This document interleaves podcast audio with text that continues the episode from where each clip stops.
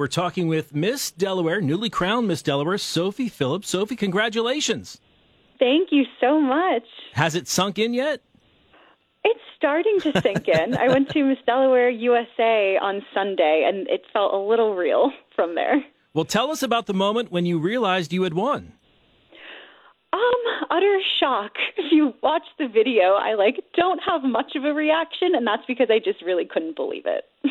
Yeah, I, well, I would imagine. I mean, do you prepare yourself for the possibility that you could win, or do you just go in thinking, eh, if it happens, it happens, or do you think, you know, how do you prepare yourself for that moment? It's a little bit of both. I try to go into it just having fun, to not put too much pressure on myself to win, but it's always in the back of your mind what that would mean if you do win. So, yeah, that's why I think I was in such shock because Yeah. I I had more gone into it just for fun and the experience of meeting the other women. So it was, yeah, amazing experience. Well, honestly. oh. And actually, I wanted to ask you, I mean, what got you into the, the pageant life, as it were?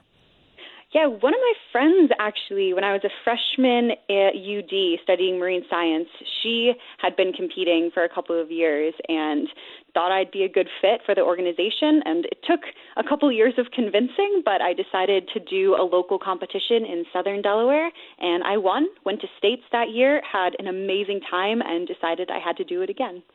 What do you think uh, people don't realize about pageants? I mean, we've all seen them, but uh, being on the inside and going through the process, uh, uh, tell us about what that's like. I think the biggest thing to remember is that all these women are friends. Like we are competing against each other, but we're rooting for each other as well. So backstage, we're dancing with each other, we're wishing each other luck. If someone does really well, it's high fives and hugs all around. It's not that atmosphere that we usually think of with pageants where it's a tight competition and people are trying to avoid each other. So that's what I love about it is that whole atmosphere. You mentioned you went to the University of Delaware. Tell us about yourself, about your background. Well, I studied environmental and marine science during my undergrad, and I had a minor in public policy. And what's cool about University of Delaware is they have a whole marine science campus in Lewes. So I was able to live there for a semester and do some research.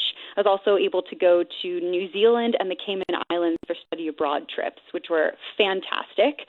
But what I realized from all internships through UD and those experiences is I really wanted to help people. So I took a book club with one of my professors over the summer last summer, McKay Jenkins, all about environmental justice. And I realized that's where my passions lie. So for graduate school now, I'm back at UD and I'm studying energy and environmental policy with an emphasis on environmental justice. And I think I read that uh, uh, one of your career ambitions is to possibly be a, an, a park ranger. Exactly, yes. That's cool. that is what I want to be. You know, I have to tell you, I spent uh, uh, two weeks ago. I spent a couple of days at, at Acadia, and uh, I'm not a, a super outdoorsy guy, but man, after a couple days there, you realize how great that could be. Yes, I actually went to Acadia, I think it was two weeks ago, to actually prep myself. What I usually do is go out into nature for a week and just let loose for a bit. So my family and I went to Acadia and we did a bunch of hikes, and it was the first time I had been there, and it's stunning. Yeah, it really is. It really is. Uh, your platform is a sign of the times. Environmental justice. What what does that mean? Essentially, minorities and low income folks are disproportionately impacted by environmental conditions like polluting industries, um, specifically water pollution. Also, there's a lack of tree cover in primar- primarily minority neighborhoods, which increases the temperature. So it leads to all sorts of health effects, um, in addition to all types of other issues. So, what I want to focus is on is environmental justice issues in Delaware, and there are quite a few um, from Wilmington area. There's a lot of pollutants in the air that are affecting people in Southbridge. There's a lot of flooding that's happening.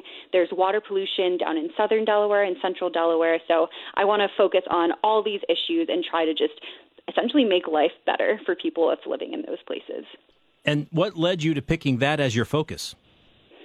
I am studying it actually. So I'm doing diversity and inclusion in parks. And the reason why I'm doing that is because that tree cover aspect is huge and actually getting people into nature.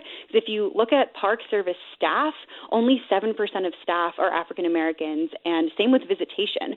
So there's very few people of color and women also getting into nature. And so if you focus your efforts on environmental justice. You're focusing your efforts on nature and trees and getting people out into these jobs that they never normally would have had. And if you think of government jobs like the Forest Service and the Park Service, they come with so many benefits.